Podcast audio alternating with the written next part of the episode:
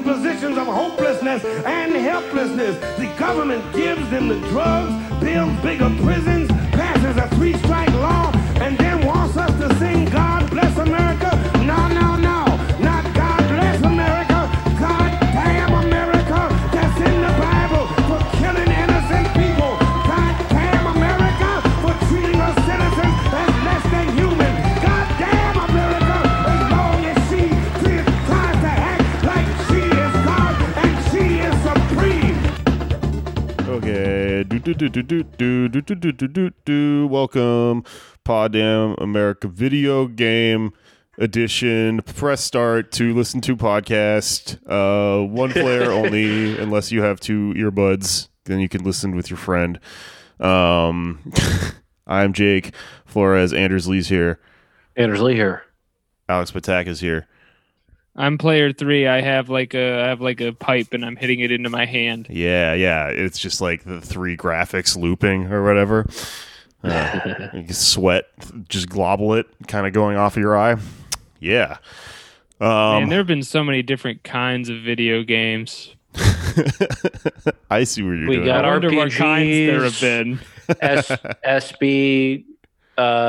SBSs. Probably some based on major motion pictures. You want to? Those are called MPGs, motion picture games. Wait, how do you know this? I'm riffing here. I'm still learning the lingo. But how did you learn our terminology? Oh, I thought it might have been because you were reading about something today. Oh no! Let's talk about video games and their, history and what they mean. Can they be left? Can they be right? Can they be anything at all?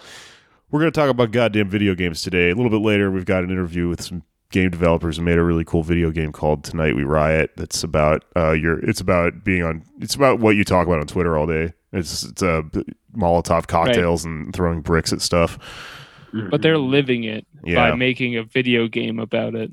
Yeah, They're living it by making a fake thing about it. The thing that you also fake talk about. I want to be clear. Andrew said he was going to bring up the E.T. game. That's why I was talking so weird a minute ago. I feel like I've really been gaslit at the beginning of the podcast. I'm sorry. I was phoning home, I guess. More like E.T. phone in. You know what I'm saying? Step it up, E.T. Whoa. E.T. here. Whoa, what just happened? No, see, I don't know a ton about video games. I was for a brief moment, I was a Harvest Moon kid growing up. Oh, really? Yeah, I did. Yeah, that was my favorite game for a while. You a farm boy?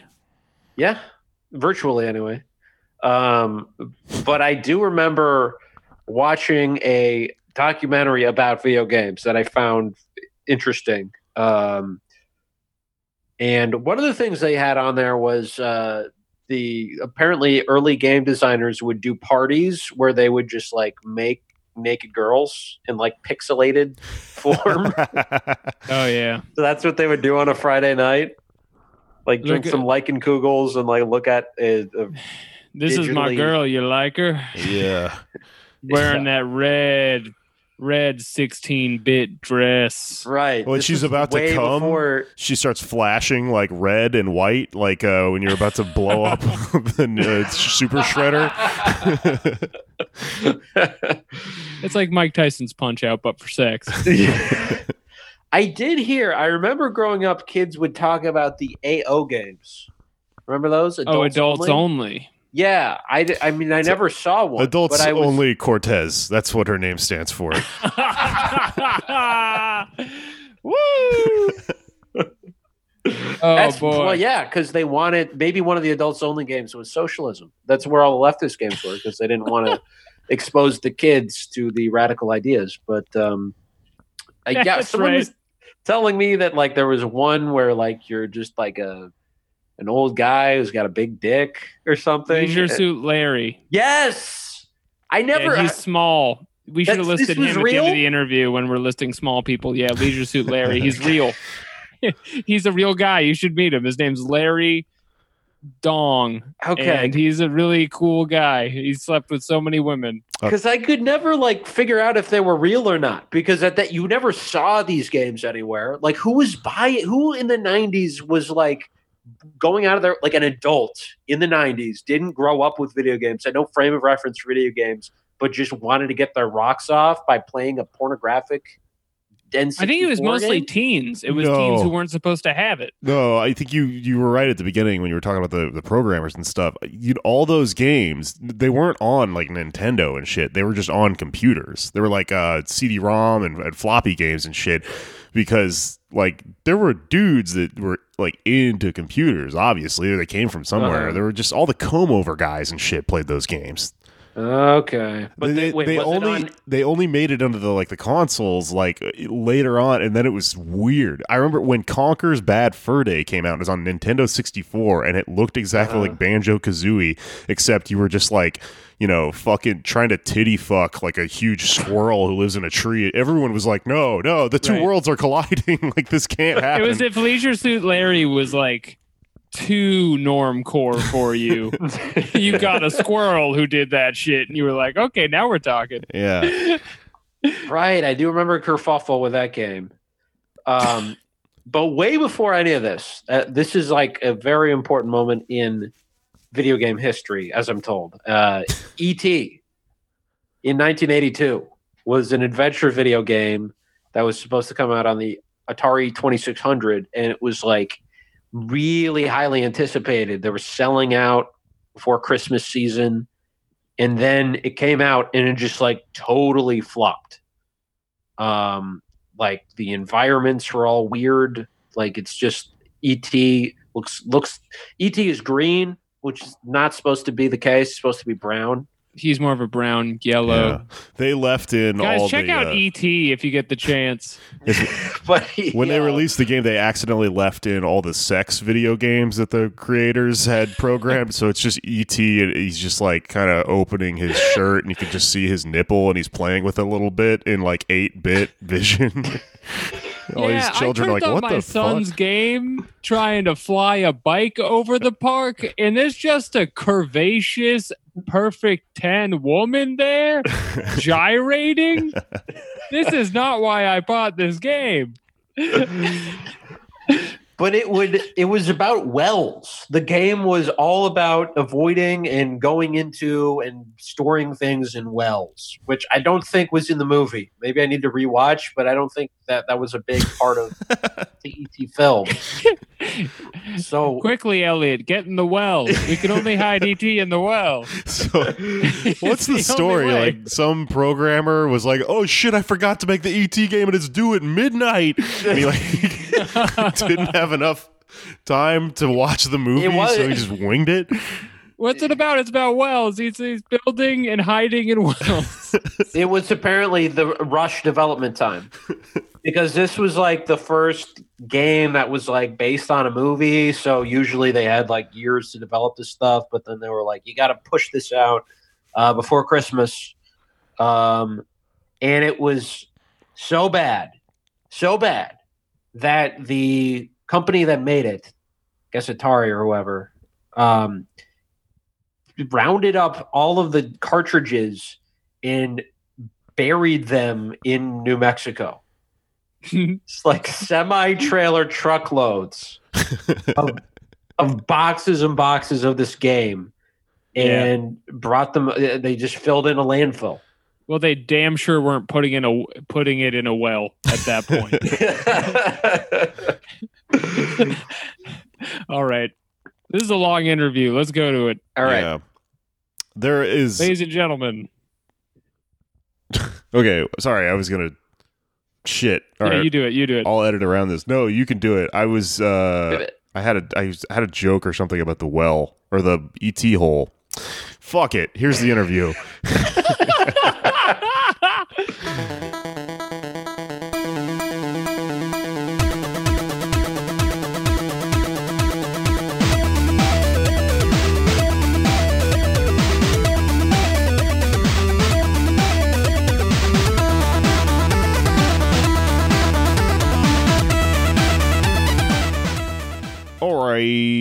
video games. We're going to talk about video games. I don't know why I'm talking like that. Hello, everyone. All right. So we have with us today from Pixel Pusher Union, Stephen Meyer and Ted Anderson. Welcome to the show. Hey. Hey. Hey. How you doing? Hey. Wait, I only heard one hey. Did we lose someone?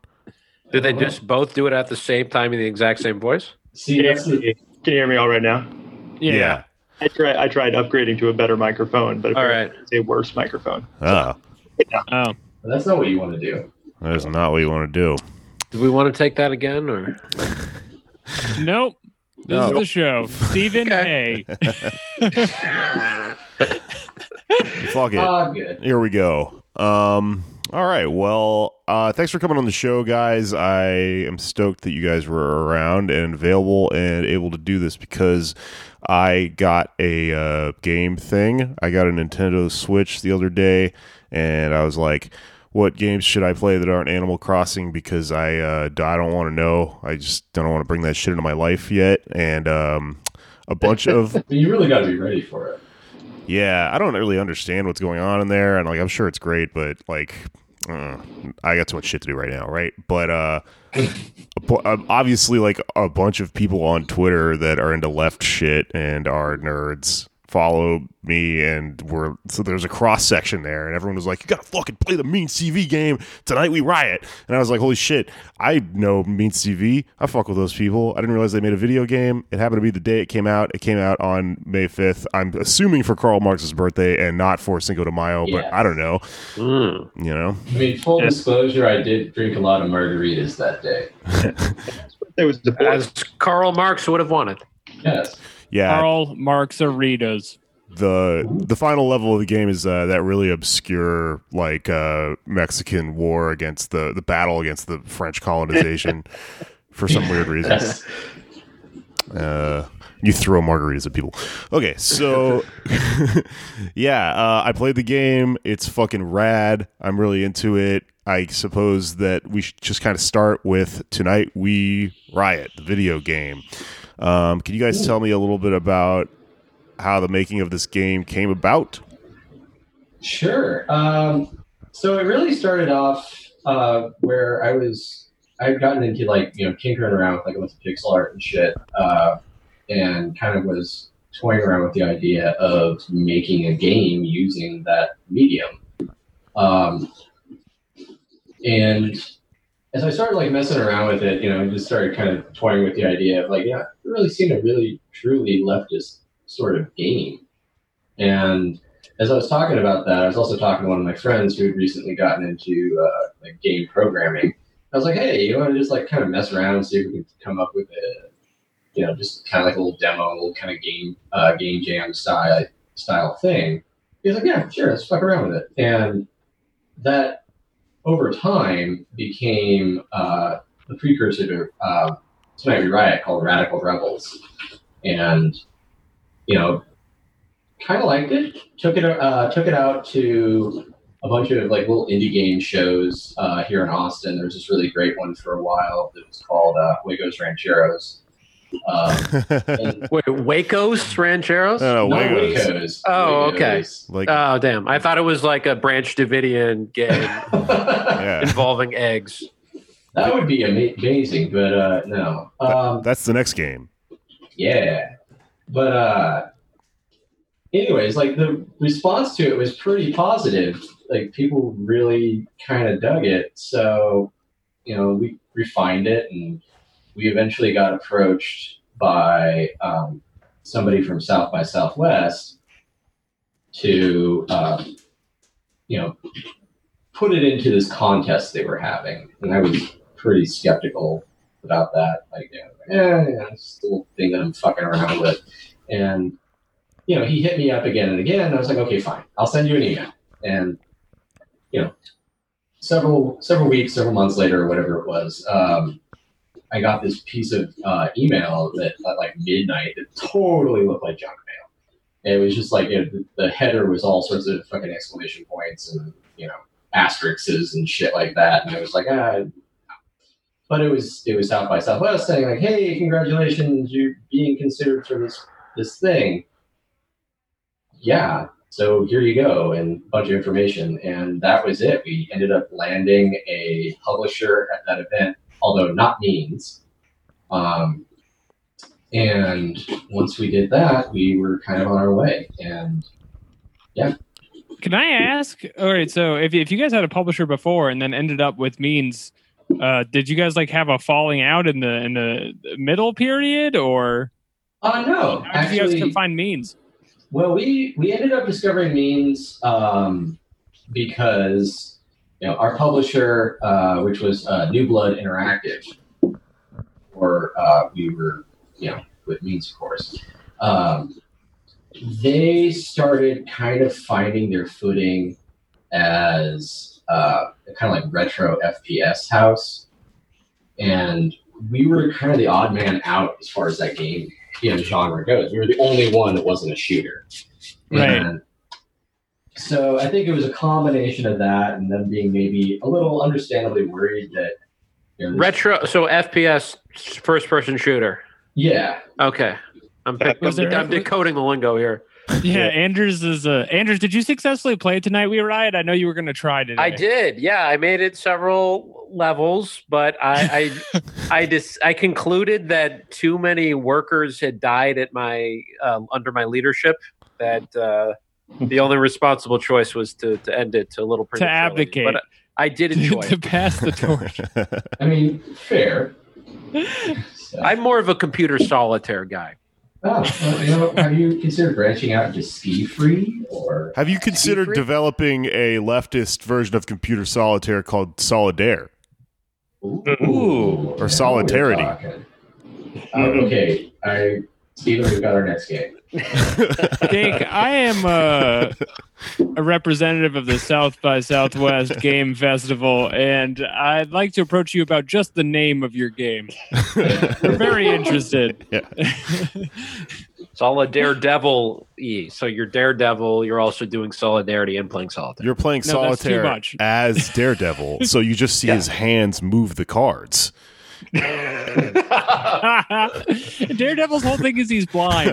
I'm nipping this project in the bud. Yeah. No, it's the top-down view of like Solitaire, and then it's Daredevil, the character's hands, but he just like knocks over a glass of like coffee and shit, and he can't play the game because he's blind. And then that's the game. It's like a meta commentary on Solitaire, and then it has something to do with communism. I think we got an idea. Wait. Jake's idea actually provides a wonderful segue for a point that I wanted to make early in the interview, which is thank you to you guys on the Tonight We Riot game for actually making a good game. Because on paper, you hear like, we're going to make a leftist game. And then my first thought is like, oh no, this is going to be terrible. Right, and that was actually something that was, you know, really key from the very get-go. Was, you know, the message of the game is fine, whatever, but we wanted to make sure that the game was also fun, so it didn't immediately get discarded, or, you know, like 15 people being like really into it just because it was a leftist game, just choking down this awful, awful game, being like, yeah, it's the best thing since sliced bread. Like, no, it's really not, guys, and you know, we wanted to make sure it was fun. If you find yourself in the Anders Lee part of this conversation and you're not really, you know, interested in video games, especially like indie video games, there's like a whole niche community of like, we're an anarchist group and we made a game where you just don't touch the controller, and if you touch it, you lose. Yeah, I mean, there was an arcade game at Star Bar for a while where you like launched bankers, I think. Yeah. It was funny because, like, I remember hearing about that because I got asked by somebody once at like Fuegos if we had done that. And I was like, no, busy. I mean, I do think there are a lot of possibilities here. I mean, obviously, I'm a little out of my depth, but has there been any discussion of like sort of a, you know, bird's eye? What's it called? Was it like you have a bird's eye view and you're sort of civilizational creating? Oh, sure. Like, it's like a strategy game. Yeah. Like that. Like communist civilization. Exactly. Yeah. That for revolutions. That could be fun. I think there are there are things that kind of brush up against that. But I mean, it is like the question of whether or not to make this game or how to make it is kind of interesting to me, because, like, you know, like there are games that are kind of like this. There was a barcade in Brooklyn before, you know, bars ceased to exist, that had like a game that, like, man, you can take a hell of a selfie in front of this, you know, independently developed game about the Soviet Union. It was not fun to play. Like, there, that shit exists, and I think that that's a big hurdle to creating something like this in general, whether it be specifically about left shit or whether you just are somebody who makes stuff and wants and has opinions about the world, is that whatever you're making, if it has a message, it has to be a good thing first. Like, the quality of, you know, your dumb fucking punk song you're trying to write, or your video game, or your whatever, you gotta get that squared away first before you try to, like, attach anything onto it or, like, synthesize it with any interesting messages. And that so often is the failure, you know. But this I thought was really clever, because just to catch anyone up if they haven't played the game, like, you know, I mean, what we're dealing with is like kind of a throwback, like, brawler type thing almost. Like, it almost reminds me of like a Streets of Rage or something like that, or like a Contra something. Absolutely. But the game mechanics themselves are left themed. Like, you kind of control a little mob of workers and you go around freeing other workers, and there isn't a central character, which I think is really cool. Like, if you die, you just become one of the other workers immediately and seamlessly, and so you're effectively, you know, you're like living out these kind of themes. Like, you know, when your fellow workers die and you're alone, the game is much, much harder, which is like, you know, fun and clever, and, you know, not the most fucking important thing in the world to point out. It's a good theme or whatever, but it's like, this game, like, to me, almost lives in this space where, you know, people cosplay, like, all the time. People get accused of being political cosplay on, like, left Twitter. And fuck, somebody fucking go back 15 seconds. Sorry, somebody tried to call me just now. And I guess I fucked up my Zoom call. What a dweeb! I know, that person trying to call you. I know. All right, I have too many friends to do the podcast. What I was getting at though is that like, sometimes people make fun of like extremely online leftists because they're like, you know, they're kind of cosplaying and they're just into the aesthetic and all this stuff. But like, this is a really good place for all that aesthetic cosplay stuff to live. Like, This is a good thing to do with that, you know, make it fun and make it kind of entertaining and kind of stimulating or whatever. Yeah, and that mechanic you were talking about where you're trying to play as the movement rather as like one protagonist, that was because you can't communicate that much with game mechanics. As a game designer, you always want to, but there's only so much you can communicate with those. But with this, like peeling away the great man theory of history kind of thing and getting into like Marxist theory of history and people's theory of history, like that's every game, or not every, most games, they just have the one protagonist, right? So it's so nice to be able to play with something a little bit different. So you for listeners who don't know, on purpose, by the way, like that decision to make it a crowd of people where there was no distinct hero. It was like an idea before it was ever really, really codified in gameplay. Yeah. Uh-huh. Seed for the game. Yeah. So that was the 5-year plan for the project. I mean, the game did take 5 years, so you're not far off. Wow. We alluded to this a little bit earlier, but so you are one character, and then once they perish, you become someone else. Is that accurate? Yeah.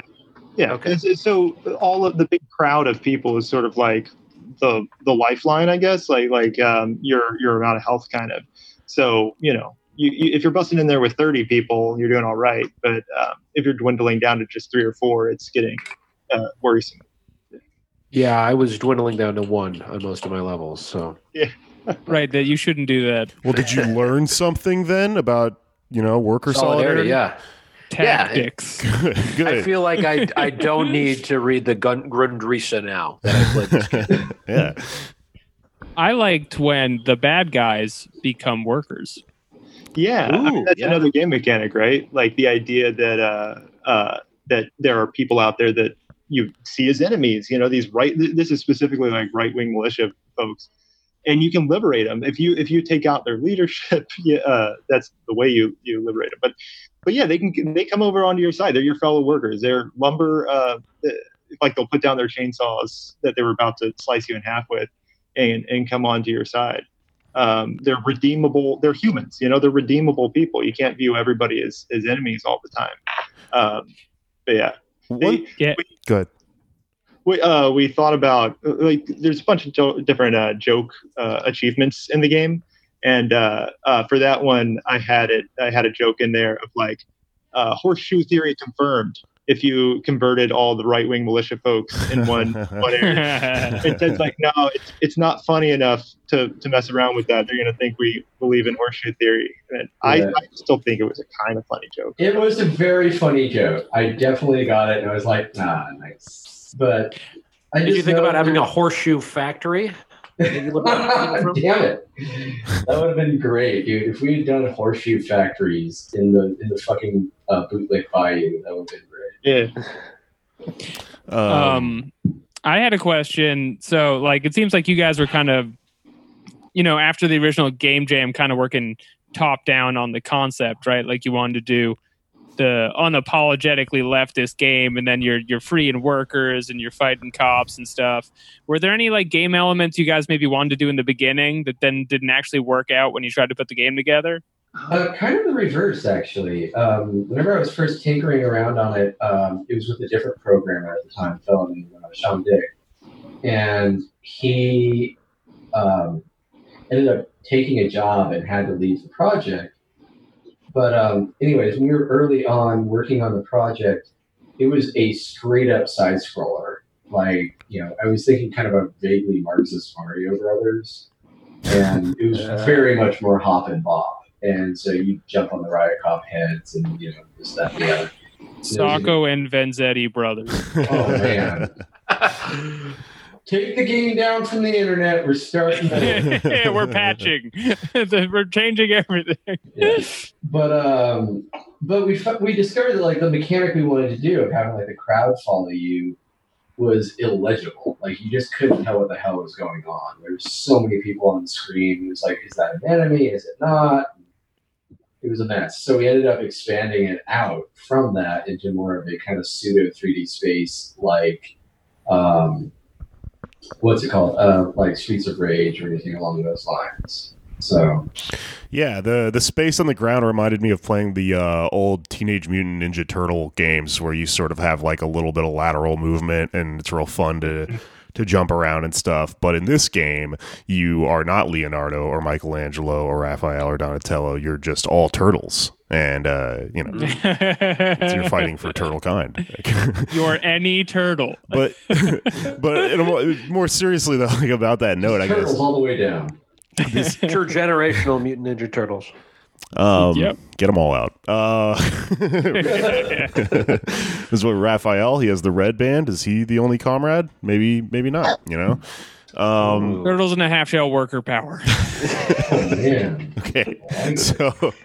The reason I guess I'm kind of thinking about those old games a lot is because they're fun, and like that Streets of Rage game just came out, and it's reminded me a lot of those old brawlers. But something I think is really interesting about what you guys did here with this game is that all the culture, like all the vague imagery that goes into those old games, like the Ninja Turtles ones, and that one game where you're like, you're fighting cops or whatever. I forgot what it's called. Might have been the original Streets of Rage. Oh, is it Narc?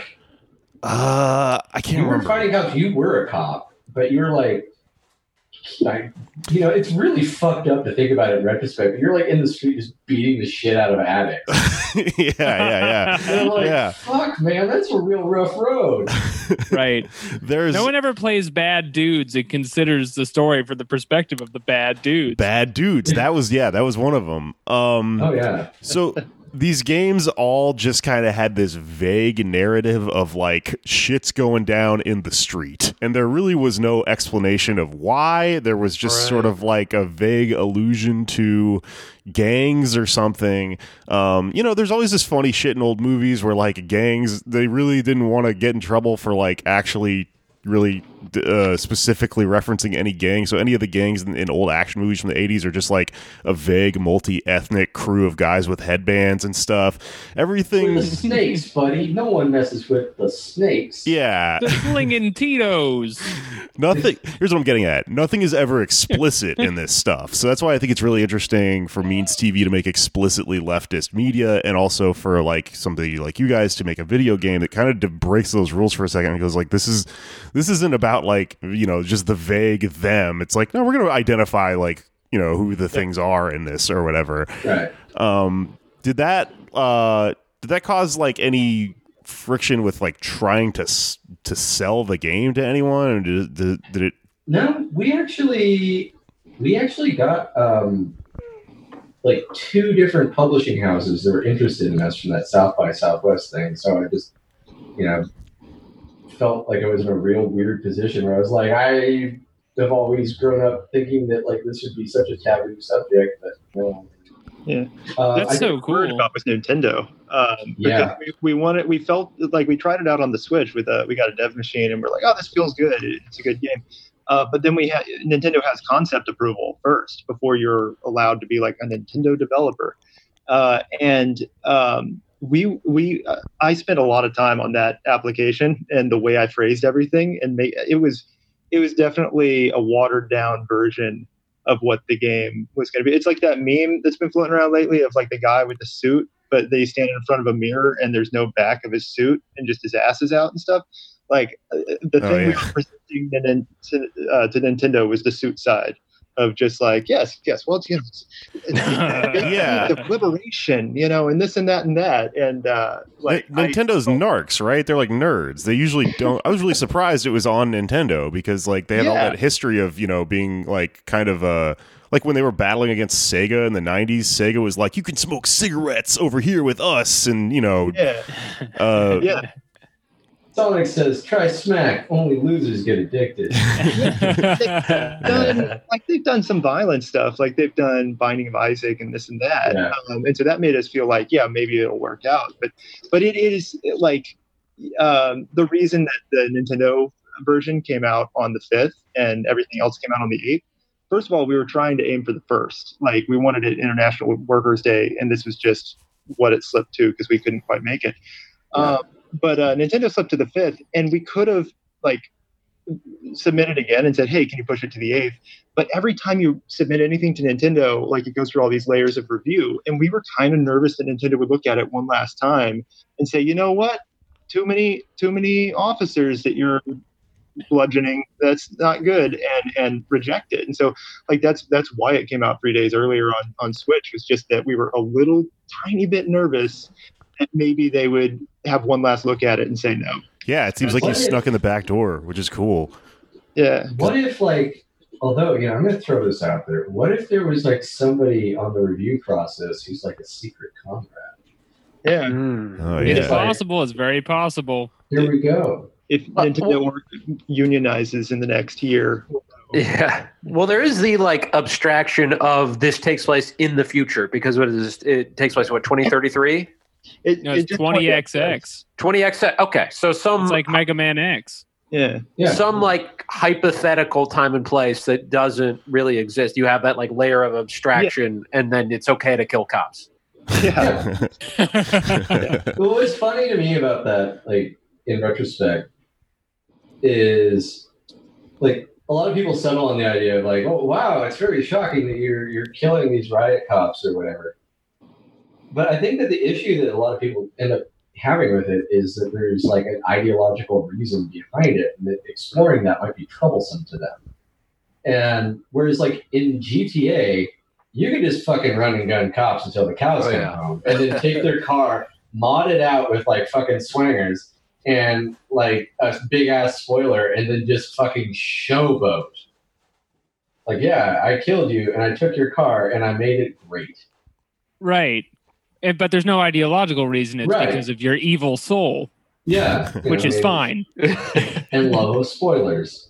So have you gotten any pushback from the right?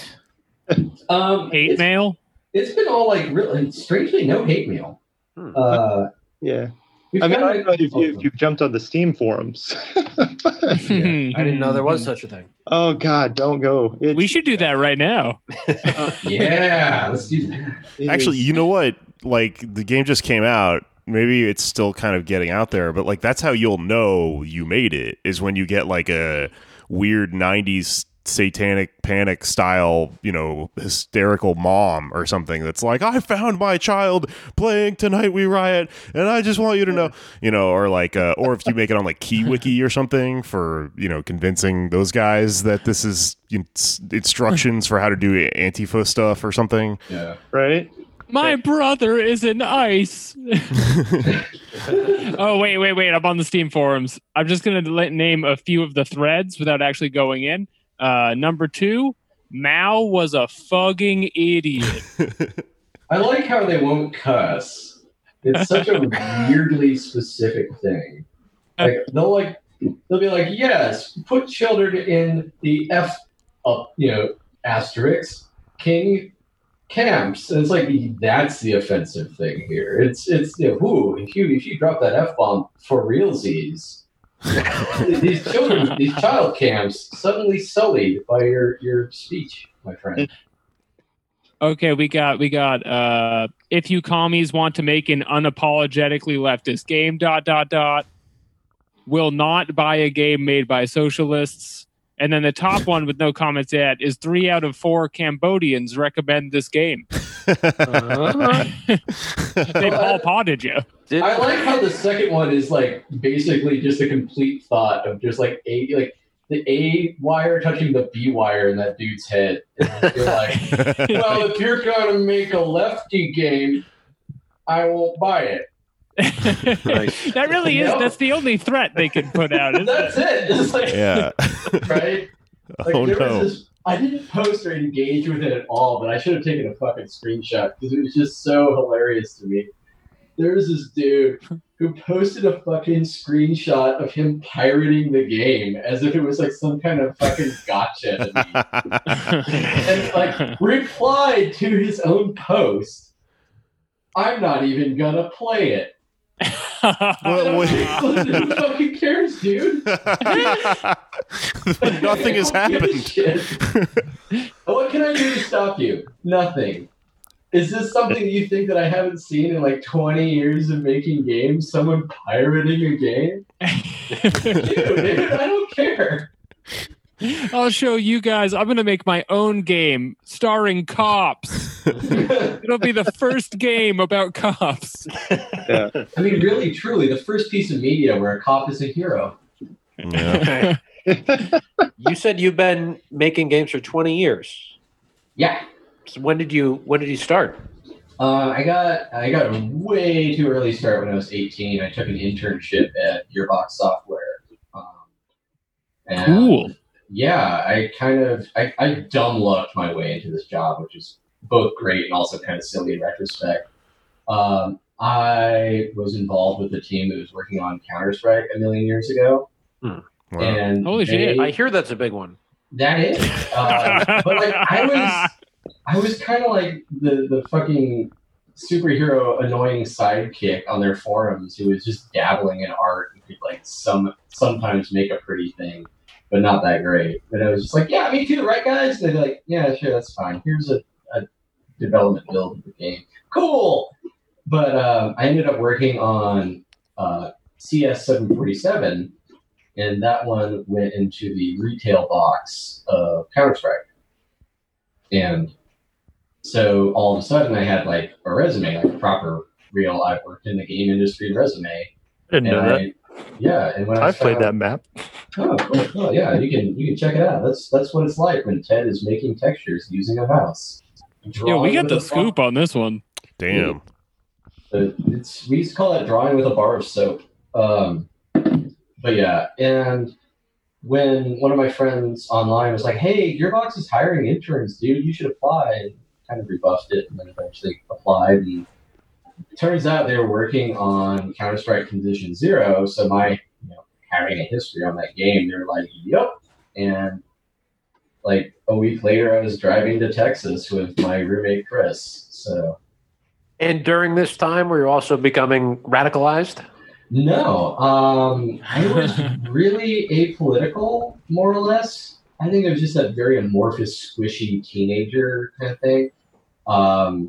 You know what? A real scandalous tidbit about my horrid, political teenage years were I voted Republican when I was 18 in 2000 because my parents were like, this is a good candidate. You should vote for him. And I was like, okay. Right. But, the slide from there after, being a big fan of history and, being a pretty voracious reader whenever I got the hell out of education, didn't have to write papers because fuck footnotes. I just started sliding leftward, and I went from, wanting to be the true pinnacle of American political thought, the centrist.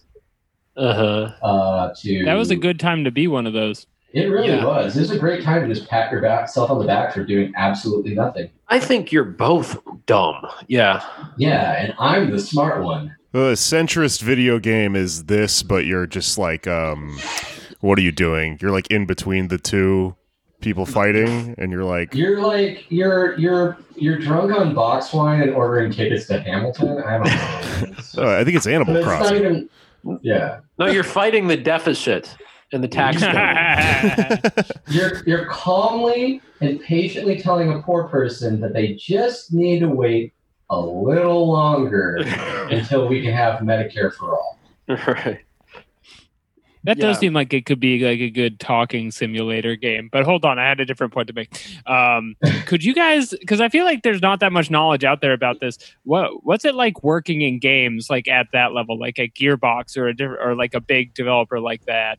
Were you like QAing at all? What were the hours like? What's it like doing it? QA is an absolutely vital job in games, and the fact that those people get paid so little in this industry is a fucking crime. The reason why I was kind of like, hell no, was because, those poor fuckers got, the worst crunch and the worst pay, and were just generally treated like shit by the, average staff. But, they just saw them as, dirty fanboys who would kind of squirm their way under the door. But when I worked at Gearbox, it wasn't a big place yet. They hadn't dropped Borderlands or Brothers in Arms, which was actually the last game that my art while working at Gearbox last time I went into one of their games was Brothers in Arms. I made a World War II Willys Jeep. But man, fucking scrutinized down to the goddamn screws. But anyways, and I've worked for EA and I've worked for Nintendo via working at Retro Studios, and it's interesting to be handling those kinds of properties because it's almost, and this sounds really dorky, but it's it's almost sacred to be handling something like fucking Mario Kart. You're touching something that when you were a kid you played and had a great time with, and everybody knows it's kind of a cultural touchstone, and now you're fucking with it. You're messing with its original PSD files, and, trying to put your stamp on it, and it's kind of peculiar. So, but with larger things, by the time I was working at EA, I was almost entirely mercenary about the process. I was just like, yeah, it's a place to work. I won't be working there in 2.5 years. And, sure enough, there'd be layoffs in 2.5 years. And there you go. But, so is there any kind of impetus to pay you in feelings? You know what I mean? There is. And the sense that, that's kind of what crunch sort of ends up being, because, I talked about this with Steven earlier, but it was, talking about how, video game companies are kind of a peculiar beast, where they're not truly professional in the way that, your typical office is, and that's not to be glib or to say, it's this, fucking grandma's boy place or anything like that, but it's a lot of people who are trying to balance two impossible weights. One being the old school way of looking at game development, where it's just you and your pals, and you're doing this passion project, and everybody's in it to win it, and you know it's going to be an 80s montage of putting pixels on a screen. But on the other hand, are the people who know that this is a fucking business and that there's a publisher who's emailing them daily for updates and is fucking wildly trying to shove sand into the shape of a sandcastle because he doesn't really know what he's doing. And these two kind of come together, and all of a sudden you've got the people up top being like, hey, yeah, you know how we're all in this together? It's great, isn't it? Yeah, well, we're going to need you to stay until 3 o'clock in the morning tonight because solidarity, baby! We have an air hockey table. Yeah, exactly. There's ping pong. Who the fuck thought that ping pong was that fucking popular, by the way? Like, I have never, for the life of me, seen people engage in a ping pong game. If you're working in video games, it was probably the guy who invented Pong. Yeah, they do cart him around from shop to shop. And that's like a move he plays, so he can be like, you know who made a game about ping pong. You're looking at him. Oh, yeah. One half of the ping pong dynasty. That thing you were talking about, where they make you work a lot of hours, came up like a year or two ago when they were trying to rush Red Dead Redemption 2 out. Yeah. And I almost got Chris D'Elia to come on this show because I just tangled with him on Twitter about it, but he's not an extremely smart guy. He almost came on because he almost like... it's so funny. I just wanted to get the retweets. We told them we have Eminem. He was like, man, like, why are all these people bitching about this game? It's going to be so awesome. Like, shut up. They're trying to just get the game out or whatever. And I sort of like kind of was like, hey, you know, it's for these reasons, and you know, yada yada yada. I started kind of explaining it to him a little bit, and I swear to God, I think I saw this. I got into the DMs with him, and I kind of got into a little bit of a talking about, or a little bit of a conversation about like, you know, like workers and shit, and he just went like, yeah, dude, fuck the corporations. I was like, that seems like this is about as far as I'm gonna get you, you know. And then it didn't really come together. He seems like a, you know, well-meaning person, maybe somewhere in there, but yeah. But I mean, like, that's a reality of the business here, right? These like these like crunch schedules and shit. Yeah, there was a reference to that in the game too. Like that office building, the elevator level towards the end. You probably wouldn't. Yeah, it's towards the end of the game, but you're liberating workers from like the Megastar Games Corp, instead of Rockstar, and you're liberating. Yeah. Anyway. Oh, nice. Yeah. I didn't even there's way at this. Jake, like, you probably could put this together, but Megastar. That was Rockstar. There is a lot of like kind of, I don't know, I don't even know what to compare it to, like almost like the Simpsons level, like sign gags and stuff, and like really like 1-to-1 sort of things where you go, oh, I see what that's actually about. There's, you know, this evil guy with blonde hair and shit who's just kind of the Max Headroom of the whole situation, yelling at you between every level. And there's, you know, the media with just like kind of vaguely alluding to Russiagate a few times, where they're you know, newspapers that are saying like, why is all this stuff happening? Is it aliens or whatever? Yeah. Well, yeah. I mean, like, well, each world we wanted to like make sure we kind of drive the story. And if you look at the newspapers, their main purpose was to be a loading screen, but their secondary purpose is also kind of due to like the major gameplay gimmick of that level. So, but we also had some fun with it, like you saw. Like my favorite is still like, you know, it was like deep concern over shop windows escalates. It'll be like, can you believe that they would shatter the window on a 7-Eleven? Like, yeah, you do know that place has insurance, and that it's also just a fucking 7-Eleven. Like, there was no, you know, ritual dismissed here. It wasn't any kind of like, you know, glorious thing that was torn asunder. It was a fucking advertisement for Slurpees. Alex, did you want to get to some more of these notes that you wrote down before? Yeah. So I have a bunch of questions about you guys as a workers co-op, right?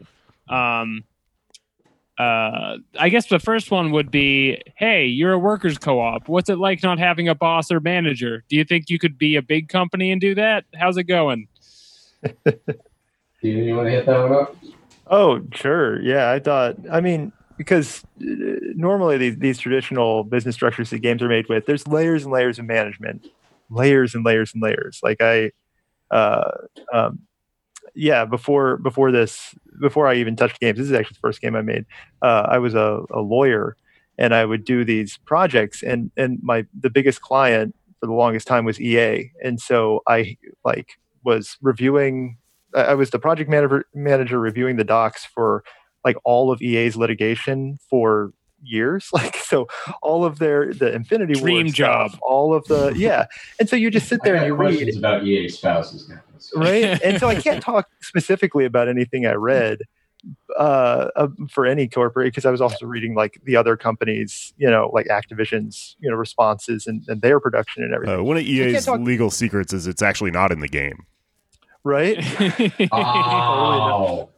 Well, I'll see you all in video game jail, because that's where we're going. Yeah. But yeah, I'm not naming names, but executives sending really thirsty emails to Gabe Newell of just I saw you at this thing and I'd really like to.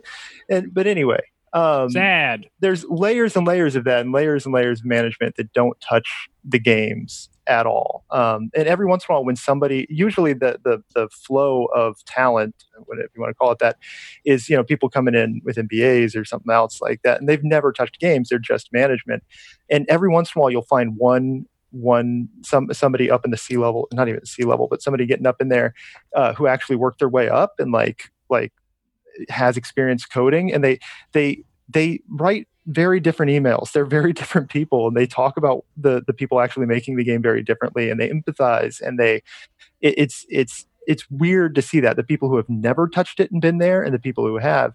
But anyway, what I was concerned with coming into this was the fact that it's not just those management layers that are stripped away, but a producer isn't even really a man. It's a job that kind of needs to get done. And going into this, I was thinking, oh, well, we have no producer. There's no person even doing those basic tasks of scheduling and getting people to mesh together properly. And it turns out you didn't need one. With a team this size, no, you don't need any of that. Yeah. You can reach a consensus pretty quickly. Just humans are social creatures, and you figure it out. You get a feel really quick for what people's talents are in a team this size, and what their abilities are, and what their interests are, and it's pretty darn easy to get to a consensus with at most 5 people. I think was the most we ever had working on it at once. Yeah. And it's pretty easy to vote when you need to make a decision that you can't just sort of build a consensus around. So right. That's something I was actually talking about with another person at one time. They said that one of the things I did like about a lot of our votes is that they would kind of evolve into a discussion if there was any kind of even surface level disagreement, if just two people want to do two different things. And everybody legitimately got heard out. It wasn't just I've worked at places before where they say oh yeah, we really care about hearing everybody's voices. Also, later today, there's going to be a manager's meeting, and only the following departments are invited. Yeah. So I guess just it would be okay if you didn't have an answer for this, of course. But I guess just theory crafting, right? How would you? Because it sounds like you guys at Pixel Pushers Union have a good setup going. How would you do that on a bigger scale? Would you elect a strategy director and they're just in charge of that, or what? I think one of the things that we've always been pretty good about during this process is being very flexible towards changing things and not being rigid if we didn't feel like it was necessary.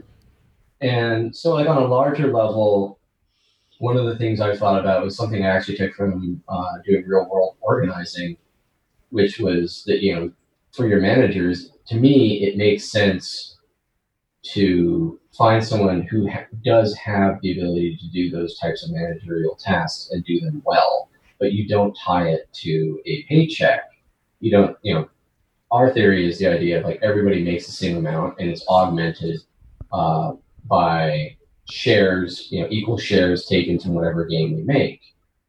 And so that might change your pay level over time, but, you know, hey, that's you sharing the fucking wealth with everybody else who made the game. Right, you did that work. Yeah. So when it comes to, like, managers, one of the sad things I've seen happen again and again and again in video games is you realize that there's nowhere you can really go at the top of the ladder with various departments. Like, you know, if it's audio production, if it's, you know, being an artist, if it's being a level designer, programmer, whatever, you kind of hit this wall where you go from being, like, you know, a junior artist to a regular artist to senior to lead to, you know, team lead, whatever, all the way up to, like, art director. And at that level, you're not even really even making art anymore if it's a large enough company. You're mostly just handling emails, reviewing art that other people have made. And, you know, I don't know many artists who like doing that sort of thing. You're a creative person. You want to create, and you're kind of being hampered from doing so by the job that you might actually resent for that reason. Like, you might not actually be good at it, but there was nowhere else to go, and frankly, the paycheck was pretty good, so here you are. And I feel like if you disconnect the idea of a paycheck from a hierarchy, you de-incentivize the idea of someone staying because of golden handcuffs. You know, even if they're fucking inept at it. Like, you know, if you're able to vote someone out of being a manager because they're not good at it, I'd like to think that in a worker co-op that would probably be, you know, less fraught with drama, but, you know, maybe not. I don't know. It's almost like you found a loophole around isolating labor. Yeah, I wanted to get past that because I did recognize when I had a good manager that it was a good skill, and I've had excellent art leads who made me a better artist by virtue of their ability to teach and to critique without being, you know, vague out of a sense of, you know, niceness. But I've also had people who were just, they had nowhere else to go in the art thing, and because they were buddies with everybody else at the top of the company, they kind of got, you know, raised to that level. And I get it, but I've also had it where those people are just fucking terrible at the job. Even if they're good artists, they just suck at planning, or, you know, they really have a favoritism for a certain group of people, or they're very stubborn and they're not open to discussion. And, you know, it's a thing. Right, it's a different job, you know. It's probably not what you got in there to do. I got one more co-op question for you before we move on to something maybe a little more spicy.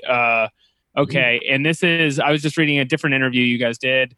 I asked me to name it. I can't. I don't remember where it was, but, but I found out Motion Twin, who did Dead Cells, is a co-op too. And I bought Dead Cells like 6 months ago. I had no idea. Are there a bunch of these? Is this like a trend? Is this catching on? And do you think this is related to poor conditions at bigger places like Rockstar? Yeah. I mean, there's a few of them. Here I'm working up in Chicago, and here there used to be a lot of big studios up here. EA had a huge office. Disney's Wide Load was up here. Like four other like big studios. They all shut down. So you had this glut of talent here that just, they were all out of jobs. And so they started forming these co-ops all over the place. And a lot of the time they didn't call themselves that, but when you got down to it, everybody working on the game had a financial stake. Like they had shared ownership of the IP they were making. And you know, the way decisions were made and this and that. Yeah, it was a co-op. You know, it's hard to register something legally as a worker-owned co-op. There's like a couple of states you can do it, like Colorado, I think, and then not many places you can do it. But you know, in everything but name, they were worker-owned co-ops, and some of them got fairly large. I think the Young Horses, they were up to 16 people up here in Chicago. Now with that one, not everybody working on it, I think, had like a stake in it, like had ownership over it, and so it's a little different. But I do know like their producer and a few other people, like their producer and their artist they got the same kind of stake in it. It's not like, oh, this person's the boss and they're making way more money. This has been catching on. People, without acknowledging it, have been gravitating towards this because it's a really good way to set up and make creative projects. And with us, it was just we were part of a collection of developers that are much more explicit about it, of saying, hey, this is a different way to organize things and you should acknowledge it and treasure what you've built. I don't know, treasure how different it is to make something under these conditions. For sure. Man, I hope it takes off because, I mean, you get that bourgeois consumer thrill when you buy the worker co-op product, you know, right? Oh, my peanut butter's made by 20 lumberjacks who live in the same house. Yeah, this is organic video games. Yeah, oh, I'm helping by buying. Yeah. Why would they make peanut butter? I have been buying co-op peanut butter. That's why I thought of that. Why would lumberjacks make it? It's good as hell. They chop down the peanut butter tree, and then they squeeze the tree, and the peanut butter comes out. 20 strong men squeezing nuts. Yeah. You know what I'm talking about? Okay. This game is made by out-of-work coal miners who were taught to code. Okay. The Hillbilly Elegy, the video game. Oh man! Teach your family to read. I haven't read the book. I assume he does that anyway. Actually, that game, the centrist video game, is this game, but then like it's when you can't turn the other guys over to your team. They're just like no, because you got nothing, and then you're killed by cops. Yeah. The centrist version of this game is, you're watching the game happen on the TV, and then you're like tutting to your friends about how violent everybody is, but it's a rhythm game, so you have to like, you know, hiss and come on, oof. You have to post. It's, you know what it is. Actually, you kind of, I think you hit the nail on the head there. It's the game that I was thinking about earlier, and I couldn't. It didn't come to mind when I was mentioning all those old brawlers and shit, but the one game that kind of jumped out to me as an early, almost precursor to this, at least almost thematically, was an old game called Smash TV. Do you remember that? Oh, yeah. Smash TV. That in the arcade.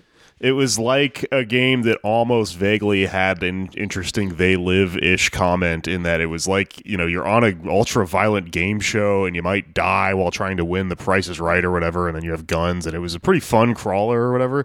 But the centrist game is you're watching Smash TV, and that's it. Yeah. You just turn the dial on the TV and shit. Yeah. There was such opportunity in those old games, all the old brawlers, like you were saying, for introducing some political, like, there's a crisis. Why is there a crisis? Do you want to incorporate crisis theory into it? Because you could. Why is everybody upset, and what could they do about it? It's a very like 90s movie problem to have, where it's like you meet the rebels and they're like, yeah, we're here to take down the system. Yeah, but why? Nebulous reasons that won't upset the Midwest. Yeah. It kind of seems like at the beginning of a lot of that shit, people, like someone in the room did have a reason, and then in the process of making and producing it, they had to scrub out the reason and take all the, you know, logos off of people's fucking patches on their shirts and stuff, and turn it into vague. And that's how we ended up with that 90s, just vague, like, unrest is happening in the streets, but then something else happens, and then there are cops, and none of it really has any dynamic directions going in, you know, anywhere. Yeah, I think the culmination of that is in how the media treated like Occupy back in the day. It's like just repeatedly over and over, like they'd be like, "Yes, but what do they want?" And they're like, "Well, we sent you an email with our list of demands." Yes, but what do you want? Yeah. When are you leaving the park? Yeah. In this game will be... Yeah. Like the news didn't really know how to cover it because they didn't have one central spokesperson that they can then tear down. Like it's just it was a movement of people, and that's tougher. It's tougher for the news to cover, and it's tougher to make a good game out of, I guess, too. Well, we did find Mr. Occupy. We've talked to him. Gentlemen, my last question is about gamer culture and gamers. We live in an age where gamers are rising up. As you may have been familiar with, there have been multiple scandals on the internet in the last 10 years. Gamergate. Gamers getting together, making statements, going on the Steam forums, talking about Chairman Mao. Are you telling me that gamers get political? They do, but they don't usually get political in the way we like. So I guess the question is... who's tapped into this is Steve Bannon was like the first person to realize that gamers are a political constituency. Yeah, he made Pokemon Snap.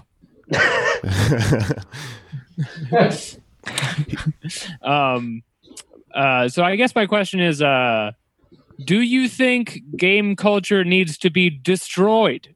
Well, I think one of the peculiar aspects of games in general is that they are still such a new form of media. I think that people thought that they were special in a way, like untouchable, in the sense that like they weren't fraught with all the complexity that other forms of media had. They were neutral, and I feel like inevitably that lie was going to fall apart.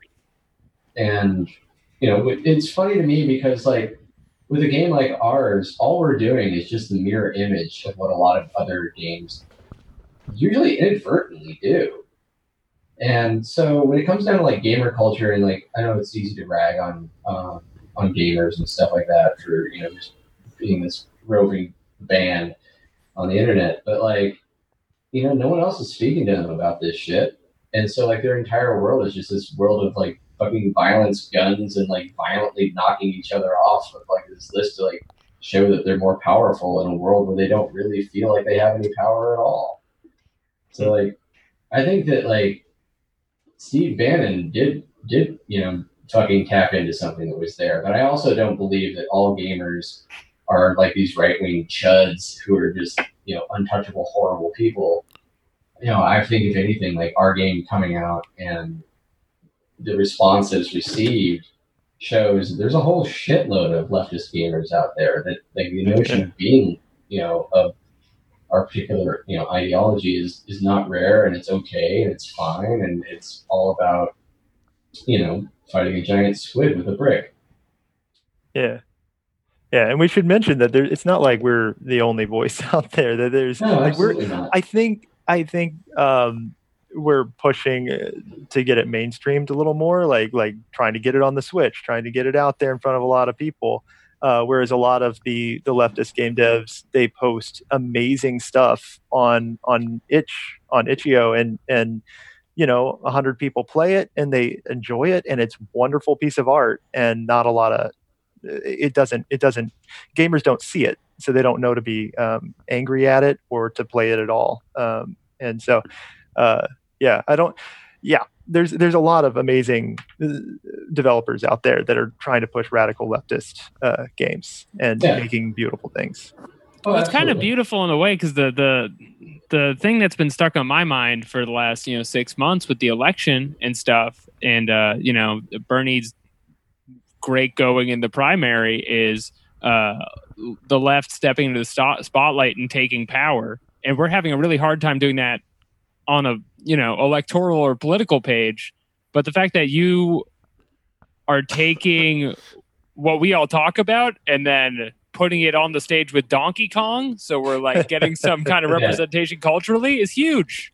It's fucking huge. I love it. Will the DSA finally successfully run an insurgent candidate and elect someone into Super Smash Brothers? That's when we'll know we're finally winning.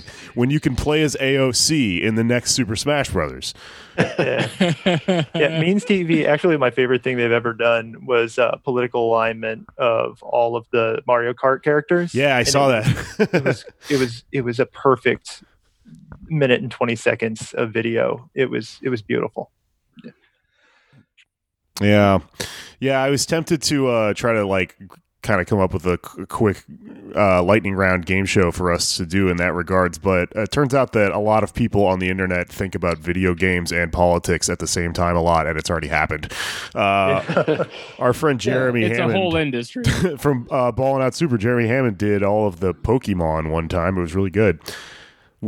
Our podcast was represented by, I think, Golbat, the Zubat second form. Yeah. Right. Nice. That's not a bad Pokemon. That's a strong Pokemon. It is. Yeah. As we're winding down here, I guess as a quick note on the way out, what's some right-wing trends of gaming right now that bother you? Is it, just like your standard patriotic FPS? Are the boobs in Tekken too big? What's on your freaking mind, bros? I think for me, Stephen, you brought up a very good point the other day. We were talking about something similar. But it had also been on my mind too, is that a lot of people kind of consider that whatever status quo their life is somehow neutral and not political. And so when you have games like Call of Duty and stuff that are, they're literally financed by the army. That's a direct and political thing, but you could get into an argument with these people where they'll argue that they'll say that that's not political because that's just life, and that's how fucking camouflaged, no pun intended, this shit is, in the sense that like someone will be fully accepting of the reality in a game where, like even like GTA for instance, like the idea of like cops just beating the shit out of people, or murder and crime as being a way to get your way up in the world because there's no other viable means. There's a lot of other kind of messaging and stuff that goes on in games. And I feel like because it is seen as like so normal, or if it is kind of like made into a comedy, it's not seen as serious. And so, with it not being serious, then of course it's not political. But when someone goes against that theme and they'll bring up something overt or even just tangential, people get angry because it kind of upsets the apple cart in a way. People don't want the agenda.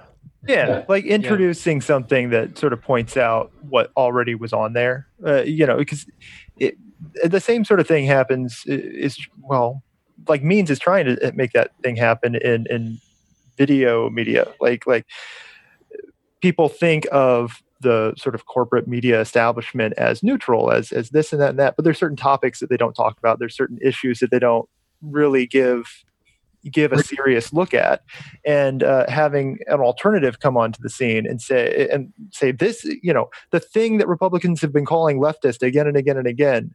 No, like it causes you to reassess that when you can actually see an actual leftist media source, and Republican, like people on the far right, they don't want to acknowledge that those things even exist. Like Republicans go on and on and on about, Washington Post and New York Times and this and that. They're not talking about Jacobin.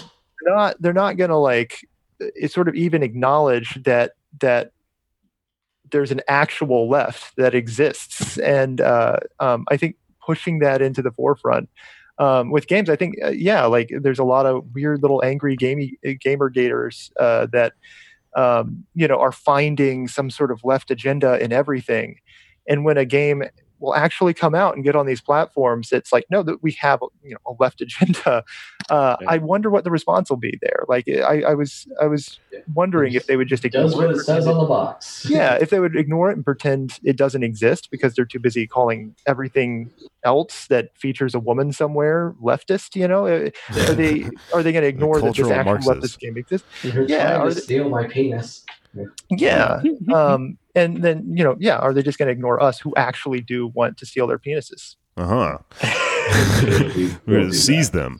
It's something that's kind of been... man, can you imagine if they made a game about that? Jesus Christ, Anders, you're the weirdest person. Driving around the city at night, stealing dicks. Yeah, you play as cultural marks in the game. You just float around. Something that's kind of been swirling around in my head as we talk about this is it's something I kind of grapple with when discussing left shit or political shit at all, and just any media...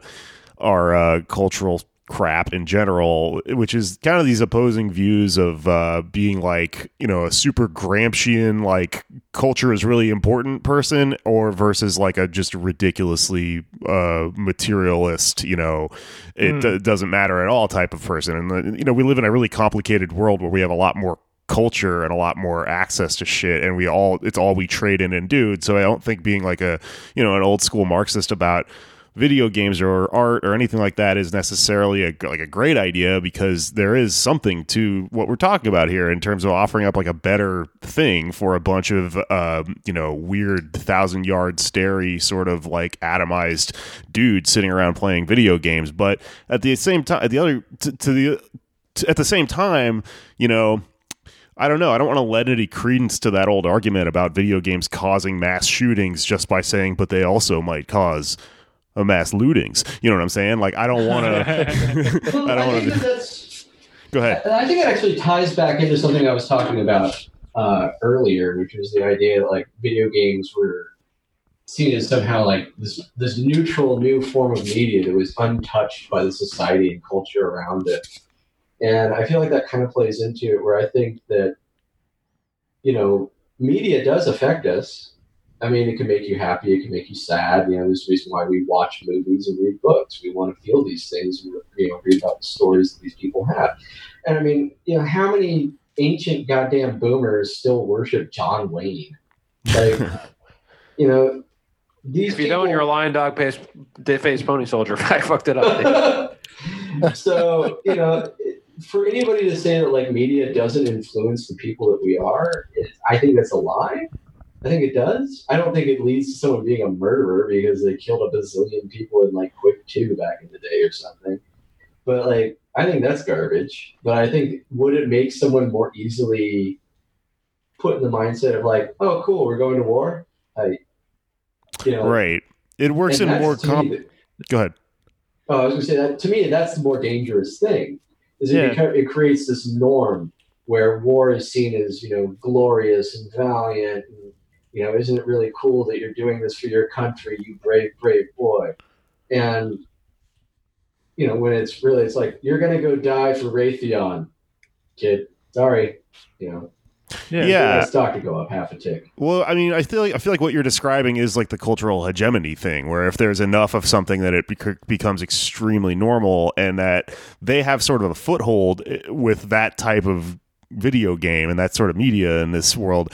And so I guess for me, like, that kind of thing seems like a spectrum to me, right? It seems like representation in media like video games or movies or whatever can move from like stigma to destigmatizing something to, you know, this middle part that no one can really figure out, all the way over to like the hegemony thing or whatever. And so like with doing something like this, I guess it feels cool to me because it feels like it's destigmatizing certain shit, as someone who, you know, like probably anyone involved in all this has gone in through their lives, throughout the course of their lives, you know, on a little journey, and eventually sort of arrived where we are as people talking about a leftist video game or whatever. At one point in my life, I think playing this would have been really like, it would have felt really like edgy to me. Now it's, you know, I feel like I'm playing my own fucking Twitter feed or whatever, and the boss is going to be, you know, Joanna Hausman or some shit, or John Favreau, but that's good though. That edge is good, because if some kid, you know, plays it, then this might open up a world of thought, and that's really cool, because part of what's going on with the alt-right guys in the video games, I think, is the atomization. And, you know, they seem like a symptom of just the fact that there is a much larger problem and a much you know, more worrying thing, which is like an emptiness in young men's lives, right? But it seems to me like those people are kind of neutral, and they just have a lot of really bad shit floating around on the internet and you know, in their diets or whatever, that kind of helps push them in some pretty stupid directions. Whereas, you know, not a bad idea to do like kind of, you know, what we're all fucking doing, and just making more shit and just kind of decluttering the field of crap out there. I don't know. Yeah, congrats on thinking of more creative bosses than just putting Jen Kirkman into the game. Well, if she was just in a Gundam, that'd be fucking cool. I mean, as small as our characters are, you just run across a somehow smaller Charlie Kirk. It was a Ben Shapiro. I always mistake the two. Which one's like, you know, which one goes through the doggy door? With Jen Kirkman or Ben Charlie Shapiro Kirk? Shapiro is the small one. Jen Kirkman is probably also small because I'm guessing that. I'm just guessing that she's small. All right. Like attic apartment. Perfect. I'll take it. All right. Anybody else who's small before we close out? Vern Troyer. Not a Republican. Never mind. Great. Mario, most of the time. Yes, there you go. Thank you. Mm-hmm. Tied it right back in. The representation of the Italian community in this industry is beyond unfair, and it is time Nintendo offered an apology personally. Take the power back. That's really making me wonder if there was any like Italian person in the late 80s who was just like furiously mad at the Japanese for making Mario. It had to have happened. Apparently there was some dude out there who was like absolutely furious that Domino's Pizza like quote unquote stole the idea of the Noid from him. Oh yeah, that's a whole tale. Yeah. I've heard like it's fucking wild, but like I remember finding it out, and I was like, who would be upset about the Noid? The fucking Noid. Well, he's a great idea, and if somebody stole him, you would be upset. I know, yeah. And then I found out about the theft. That was an okay video game. That was it. Domino's made a Noid video game back on the 8-bit Nintendo. I liked it. It was good. Yeah. It's wrong when your boss steals your labor, and it's wrong when Domino's steals your idea for the Noid. It is wrong. That's true. Is not the, you know, we're due the Noid of our brow. You guys want to wrap up? There's nothing else. Good. All right. Where can people download Tonight We Riot? That's a good idea. Pretty good question, right? Yeah, right? So you can get our game on... Well, that's why we're here. So you can get our game on the Nintendo Switch eShop. Pro tip for that, if you're going to be playing at, like, you know, Joy-Cons attached, it might give you a prompt, and you're going to be like, oh, man, I don't have a controller. You do. It's in your hands. Press A. Yeah, actually, that's been the only support tickets I've gotten on Switch. It's just, like, 3 people, 1 really kind and 2 really, really angry, who were playing on, like, the little Switch Lite, and they saw the prompt that prompts you, hey, if you want to set up an external, like, a separate controller and like set it down and set it up, you can do that now, but on the bottom it says just press A to continue otherwise, and just a couple of people thought that meant they had to buy another controller and wrote incredibly angry emails, and it's like the response is just you can just press A, it goes on, it's okay. They were so angry. I played it. Buy anything before pressing the A button while loading up a video game. You deserve to lose $30. Like, is it a generational thing? Maybe we're like, whenever I'm like on the loading screen, I'm just pressing buttons and shit. Oh yeah. Clickety click, click, click. Yeah. So when something pops through, maybe I get there before the loading screen really ends. When people be clicking. I played the game on a Switch Lite, and that did happen to me for a second. And for a moment, I went, oh no, there's something wrong with the game. And then I pressed A, and I was able to play the video game. So I think if anyone's having that problem, we'll just go ahead and take care of it right now. If you're a fan of the game and you're listening to this podcast, you just press A. That's right. Just press A. Yeah. I should, we're going to patch it eventually. Yeah. So the other places you can get the game are, you can get it on Steam, of course, Good Old Games, and Itch.io. So I don't know if that's how you pronounce it. Itch.io. Yeah. Whatever. Yeah. But those are the places you can get our game. You should do it. Cool. Awesome. Well, thank you so much for joining us. Hopefully we sell some copies of your game here. I'm pretty sure we are. I know who listens to this podcast. This is made exactly for weird internet communism people. It's like playing this podcast as a video game. You're going to love it. Holy shit, you got to get on the internet and buy this damn game, folks. Right, go to the Nintendo store and subscribe to our podcast. You can listen to our podcast while you play the game. It's pretty good for that. It does have really cool throwback video game music, but it's the same. You don't need to hear anything if you don't want to. Actually, and not a bad way to listen to podcasts during quarantine if you can't leave or do anything and no longer have a commute. Right. Mm-hmm. Yeah. All right. I think that's it. That's it. All right. All right. Thanks, y'all. Yeah. Thanks very much for having us. I really appreciate it. Yeah. Cool. Yeah. Yeah. Good luck. Sorry I was late. No, I'm sorry. I was late too. Sorry. Have a good night, y'all. All right. Bye. You too. Bye.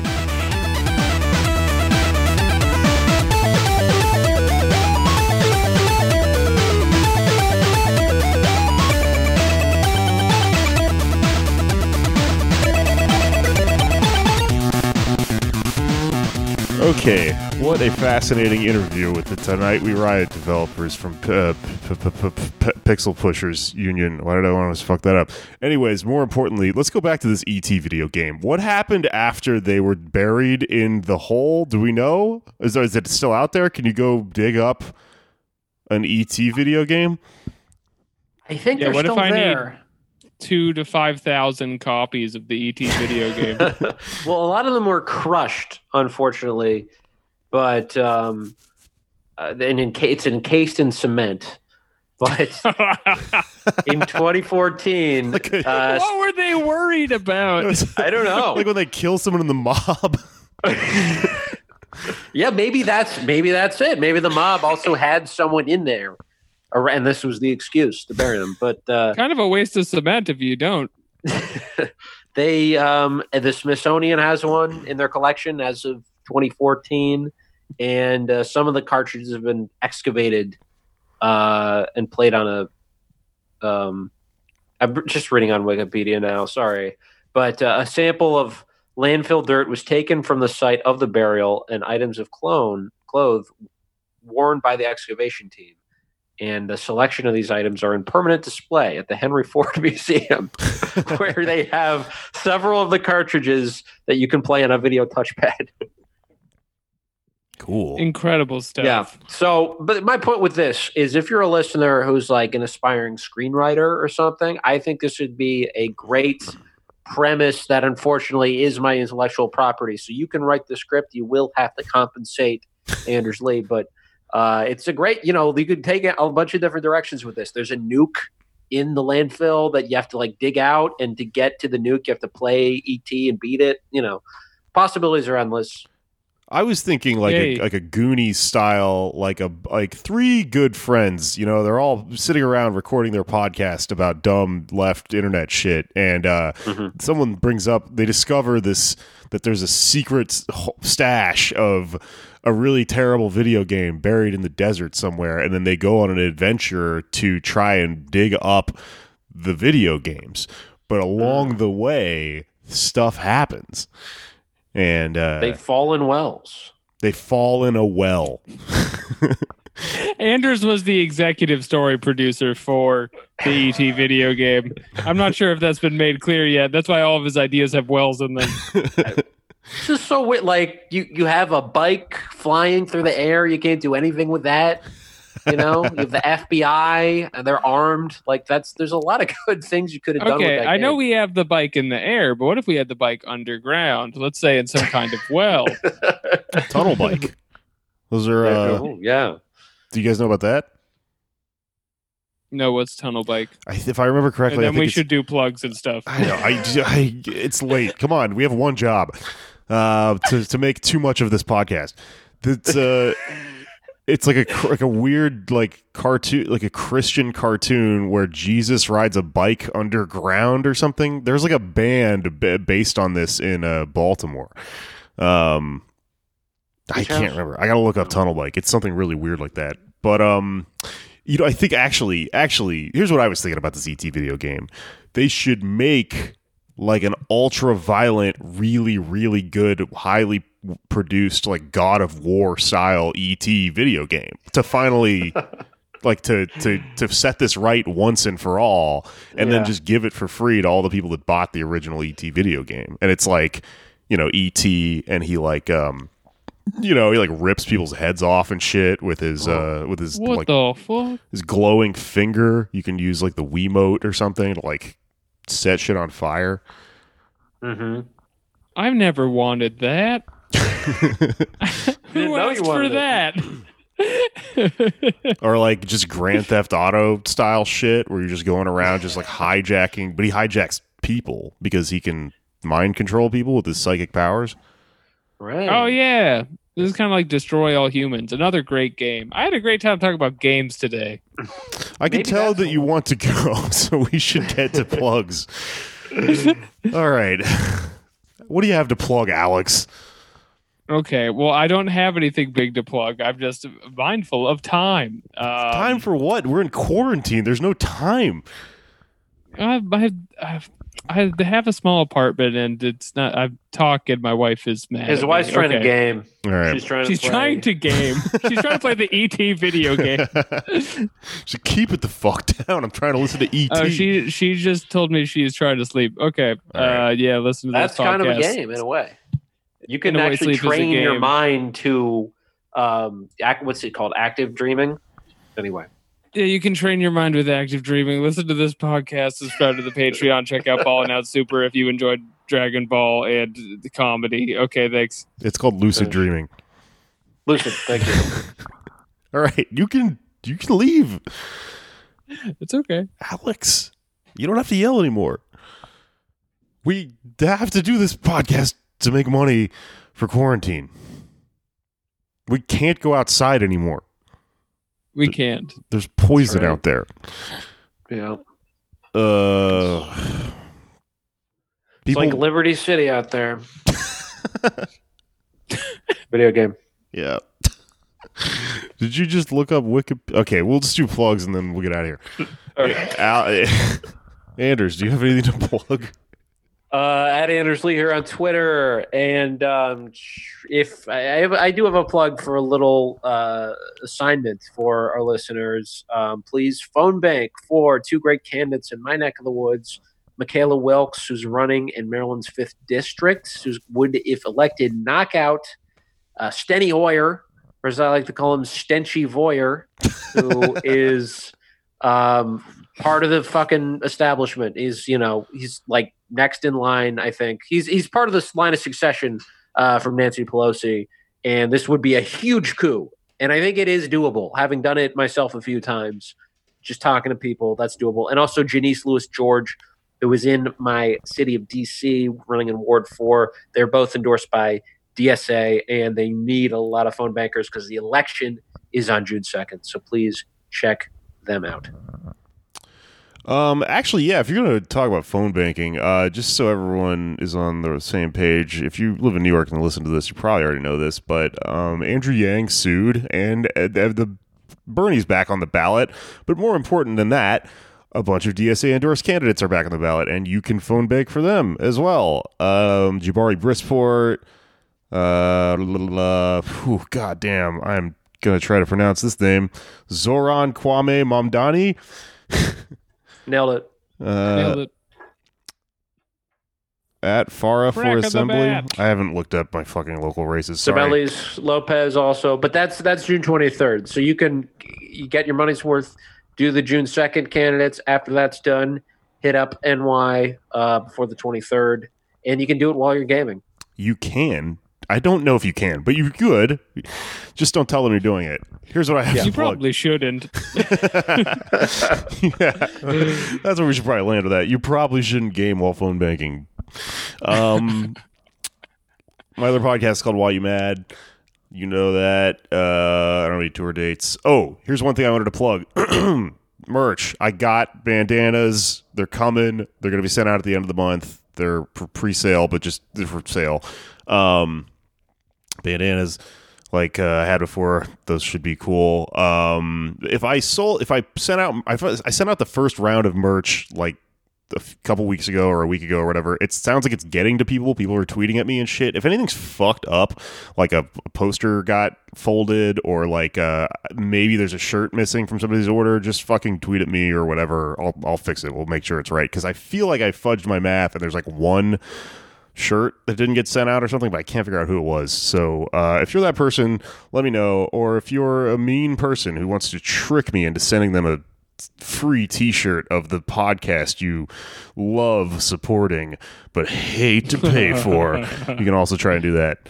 All right, that's it. It's oh no, finish him, like Mortal Kombat. Oh yeah, it's game over. Finish him. It's finish him. Game over. I'm about to do it again. You about to lose it again. It's show and tell, motherfucker. I'm a fool again.